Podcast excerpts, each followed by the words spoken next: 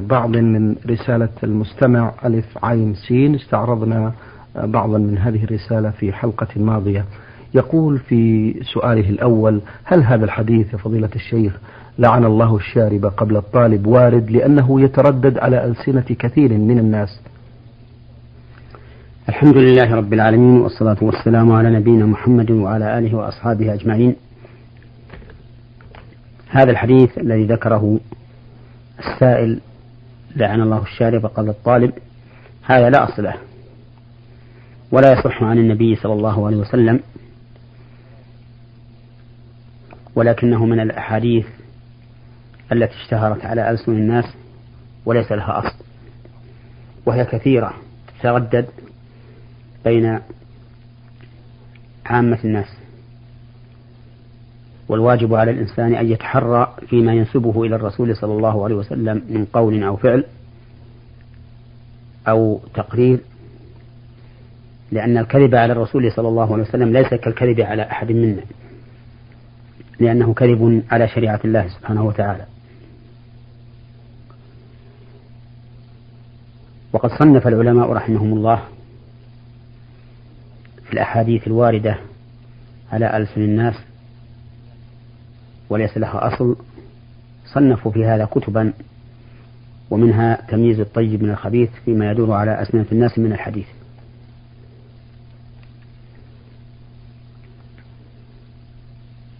ومن الأحاديث المشتهرة على ألسن الناس وليس لها أصل قولهم حب الوطن من الإيمان وقولهم خير الأسماء ما حمد وعبد. وقولهم المعدة بيت الداء والحمية رأس الدواء. وأمثال ذلك كثير والوارد عن النبي صلى الله عليه وسلم في الأسماء قوله أحب الأسماء إلى الله عبد الله وعبد الرحمن ثبت ذلك عنه صلى الله عليه وسلم. والمهم أنه يجب على الإنسان أن يتحرز فيما ينسبه إلى النبي صلى الله عليه وسلم حتى لا يقع في الوعيد الشديد الذي قال فيه الرسول صلى الله عليه وسلم من كذب علي متعمدا فليتبوأ مقعده من النار. وقال من حدث عني بحديث يرى أو يرى أنه كذب فهو أحد الكاذبين. نعم.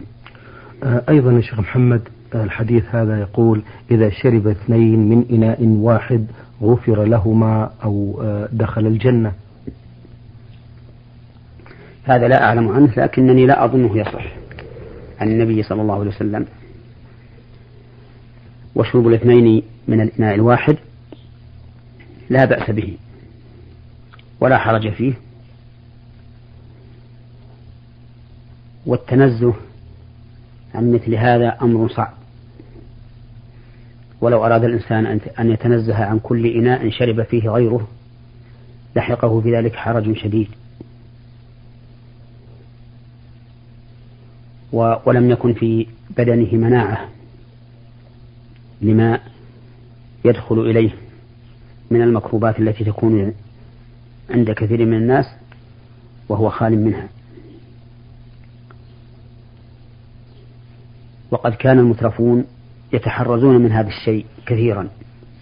أي يتحرزون من أن يشربوا بإناء شرب فيه غيرهم.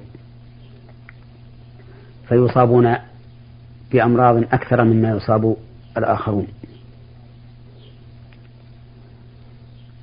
والذي ينبغي للإنسان أن لا يشق على نفسه في مثل هذه التحرزات لأنه يلحقها الحرج ولأنه يبقى جسمه لا مناعة فيه وحينئذ يتأثر بأدنى سبب وقد آه. بلغني أن كثيرا من الناس في في الأمم المتطورة في الحياة الدنيا كانوا رجعوا أن هذا التحرز الشديد إلى الحالة الطبيعية التي عليها كثير من الناس في كون الإنسان لا يشق على نفسه بهذا التحرز الشديد. نعم لو فرض أن أحد من الناس مصاب بوباء جرت العادة أنه معدن فهذا ليس من المستحسن أن يشرب الإنسان في في هذا الإناء الذي شرب فيه هذا المصاب بالمرض الذي جرت العادة في جرت العادة بأنه يعدي. لقول النبي صلى الله عليه وسلم فر من المجذوم فرارك من الأسد. ولكن مع هذا يجب أن نؤمن بأن العدوى لا تكون معدية بطبيعتها الذاتية ولكنها معدية بإذن الله عز وجل. فإن الله تعالى قد جعل لكل شيء سببا. نعم. آه أيضا يقول المستمع ما الفضل الذي يناله المسلم إذا استمر على الوضوء بعد كل حدث؟ الفضل الذي يناله المسلم إذا استمر على الوضوء بعد كل حدث أنه يبقى طاهرا. والمكث على الطهر والبقاء على الطهر من الأعمال الصالحة. ولأنه ربما يذكر الله سبحانه وتعالى في أحواله كلها فيكون ذكر الله تعالى على طهر. ولأنه قد يعرض له صلاة في مكان ليس فيه ماء يسهل الوضوء منه فيكون مستعدا لهذه الصلاة. المهم أن كون الإنسان يبقى على طهارة دائما فيه فوائد كثيرة. نعم. المستمع أيضا يقول ما الحكم في إجراء عمليات التجميل؟ التجميل المستعمل في الطب ينقسم إلى قسمين. أحدهما تجميل بإزالة العيب. نعم. الحاصل على الإنسان من حادث أو غيره فهذا لا بأس به ولا حرج فيه لأن النبي صلى الله عليه وسلم أذن لرجل قطع أنفه في الحرب أذن له أن يتخذ أنفا من ذهب لإزالة التشويه الذي حصل بقطع الأنف. ولأن الرجل الذي آه، عمل عملية التجميل هنا ليس قصده أن يطور نفسه إلى حسن أكمل مما خلقه الله عليه ولكنه أراد أن يزيل عيبا حدث. أما النوع الثاني فهو التجميل الزائد الذي ليس من أجل إزالة العيب فهذا محرم ولا يجوز. ولهذا لعن النبي صلى الله عليه وسلم النامصة والمتنمصة والواشرة والمستوشرة. والواشمة والمستوشمة لما في ذلك من إحداث التجميل الكمالي الذي ليس الذي ليس لإزالة العيب. أما بالنسبة للطالب الذي يقرر ضمن دراسته هذا العلم فلا حرج عليه أن يتعلمه ولكنه لا ينفذه في الحال التي يكون فيها حراما بل ينصح من طلب منه هذا النوع من التجميل ينصحه بأن هذا حرام ولا يجوز ويكون في هذا فائدة لأن النصيحة إذا جاءت من الطبيب نفسه فإن الغالب أن المريض أو من طلب العملية يقتنع. أكثر مما يقتنع لو أن أحدا غيره نصحه في ذلك. نعم. آه، أيضا المستمع من أسئلته يقول هل يجوز آه، لعب الشطرنج تحت الشروط الآتية؟ ليس باستمرار آه، بل في بعض الأحيان. عدم التلفظ بالكلمات البذيئة أثناء اللعب عدم تضييع أوقات الصلوات المفروضة. أرجو بهذا إفادة. القول الراجح أن اللعب بالشطرنج محرم. أولا لأنه لا يخلو غالبا من صور تمثالية مجسمة ومعلوم أن استصحاب الصور محرم. لقول النبي صلى الله عليه وسلم لا تدخل الملائكة بيتا فيه صورة. وثانيا لأنه غالبا يلهي كثيرا عن ذكر الله عز وجل. وما ألهى كثيرا عن ذكر الله فإنه يكون حراما. لقول الله تعالى في حكمة في بيان حكمة تحريم الخمر والميسر والأنصاب والأزلام لقوله إنما يريد الشيطان أن يوقع بينكم العداوة والبغضاء في الخمر والميسر ويصدكم عن ذكر الله وعن الصلاة فهل أنتم منتهون؟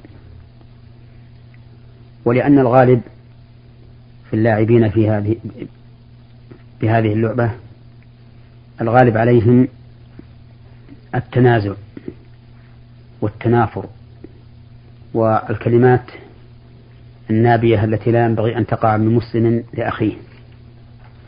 ولأن حص الذهن على هذا النوع من الذكاء يستلزم أن ينحصر تفكير الإنسان وذكاؤه في هذا النوع من من الأنواع ويكون فيما عداه بليدا.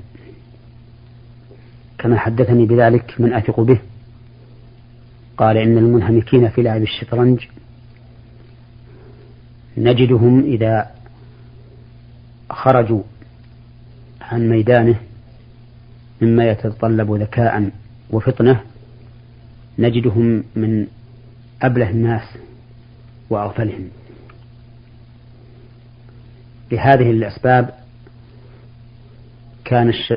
كانت لعبة الشطرنج حراما. هذا إذا سلمت مما ذكره السائل وسلمت من الميسر وهو جعل عوض على المغلوب. فإن اقترنت بما ذكره السائل أو جعل فيها ميسر وهو العوض على المغلوب صارت أخبث وأشر نعم. أيضا المستمع يقول كيف يكون الإنسان متوكلا على الله؟ يكون الإنسان متوكلا على الله بأن يصدق الاعتماد على ربه عز وجل حيث يعلم أنه سبحانه وتعالى هو الذي بيده الخير وهو الذي يدبر الأمور. ولقد قال النبي صلى الله عليه وسلم. لعبد الله بن عباس يا غلام إني أعلمك كلمات. احفظ الله يحفظك. احفظ الله تجده تجاهك. إذا سألت فاسأل الله وإذا استعنت فاستعن بالله. واعلم أن الأمة لو اجتمعوا على أن ينفعوك بشيء لم ينفعوك إلا بشيء قد كتبه الله لك. ولو اجتمعوا على أن يضروك بشيء لم يضروك إلا بشيء قد كتبه الله عليك. فبهذه العقيدة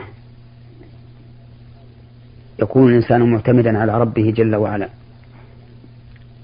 لا يلتفت إلى من سواه. ولكن ولكن حقيقة التوكل لا تنافي فعل الأسباب التي جعلها الله تعالى سببا. بل إن فعل الأسباب التي جعلها الله تعالى سببا سواء كانت شرعية أم حسية هي من تمام التوكل ومن تمام الإيمان بحكمة الله عز وجل لأن الله تعالى قد جعل لكل شيء سببا. وهذا النبي صلى الله عليه وسلم وهو سيد المتوكلين كان يلبس الدروع في الحرب ويتوقى البرد ويأكل ويشرب لإبقاء حياته ونمو جسمه. وفي أحد ظاهر بين درعين أي لبس درعين فهؤلاء الذين يزعمون أن حقيقة التوكل بترك الأسباب والاعتماد على الله عز وجل هم في الواقع خاطئون. فإن الذي أمر بالتوكل عليه له الحكمة البالغة في تقديره وفي شرعه. قد جعل للأمور سببا تحصل به.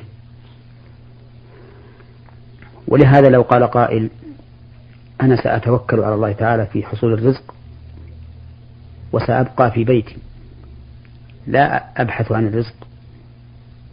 قلنا إن هذا ليس بصحيح وليس توكلا حقيقيا. فإن الذي أمرك بالتوكل عليه هو الذي قال هو الذي جعل لكم الأرض ذلولا فامشوا في مناكبها وكلوا من رزقه وإليه النشور. ولو قال قائل أنا سأتوكل على الله في حصول الولد أو في حصول الزوجة ولم يسعى في طلب الزوجة وخطبتها لعده الناس سفيها.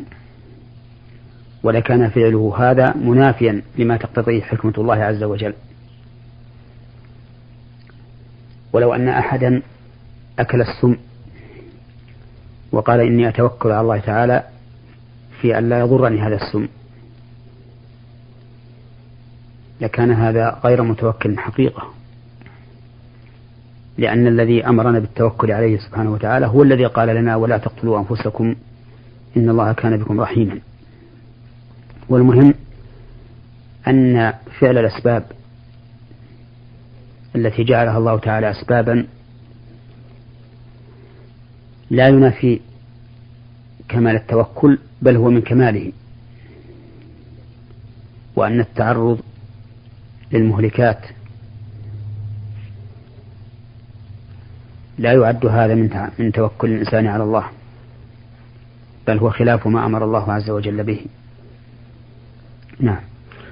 رسالة وصلت من مستمع للبرنامج رمز لاسمه بدال صاد ألف. يقول في رسالته سمعت من أحد الشيوخ أن الزيت يعتبر حائل على البشرة عند الوضوء وأنا أحيانا عندما أعمل بالطبخ تتساقط بعض قطرات الزيت على شعري وأعضاء الوضوء. فهل عند الوضوء لابد من غسل هذه الأعضاء بالصابون قبل الوضوء أو الاغتسال حتى يصل الماء إليها؟ كما أنني أضع بعض الزيت على شعري كعلاج له ماذا أفعل؟ أرجو إفادة. قبل الإجابة على هذا السؤال أود أن أبين بأن الله عز وجل قال في كتابه المبين يا أيها الذين آمنوا إذا قمتم إلى الصلاة فاغسلوا وجوهكم وأيديكم إلى المرافق وامسحوا برؤوسكم وأرجلكم إلى الكعبين. والأمر بغسل هذه الأعضاء ومسح ما يمسح منها يستلزم إزالة ما يمنع وصول الماء إليها. لأنه إذا وجد ما يمنع وصول الماء إليها لم يكن غسلها وبناء على ذلك نقول إن الإنسان إذا استعمل الدهن في أعضاء طهارته فإما أن يبقى الدهن جامدا له جرم. فحينئذ لا بد أن يزيل ذلك قبل أن يطهر أعضاءه. فإن بقي الدهن هكذا جرما فإنه يمنع وصول الماء إلى البشرة وحينئذ لا تصح الطهارة. أما إذا كان الدهن ليس له جرم. وإنما أثره باق على أعضاء الطهارة فإنه لا يضر. ولكن في هذه الحال يتأكد أن يمر الإنسان يده على العضو لأن العادة أن الدهن يتمايز معه الماء. فربما لا يصيب جميع أعضاء جميع العضو الذي يطهره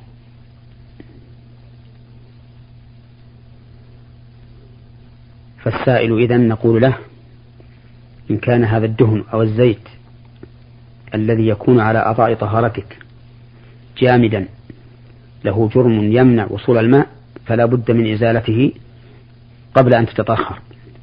وإن لم يكن له جرم فإنه لا حرج عليك أن تتطهر وإن لم تغسله بالصابون.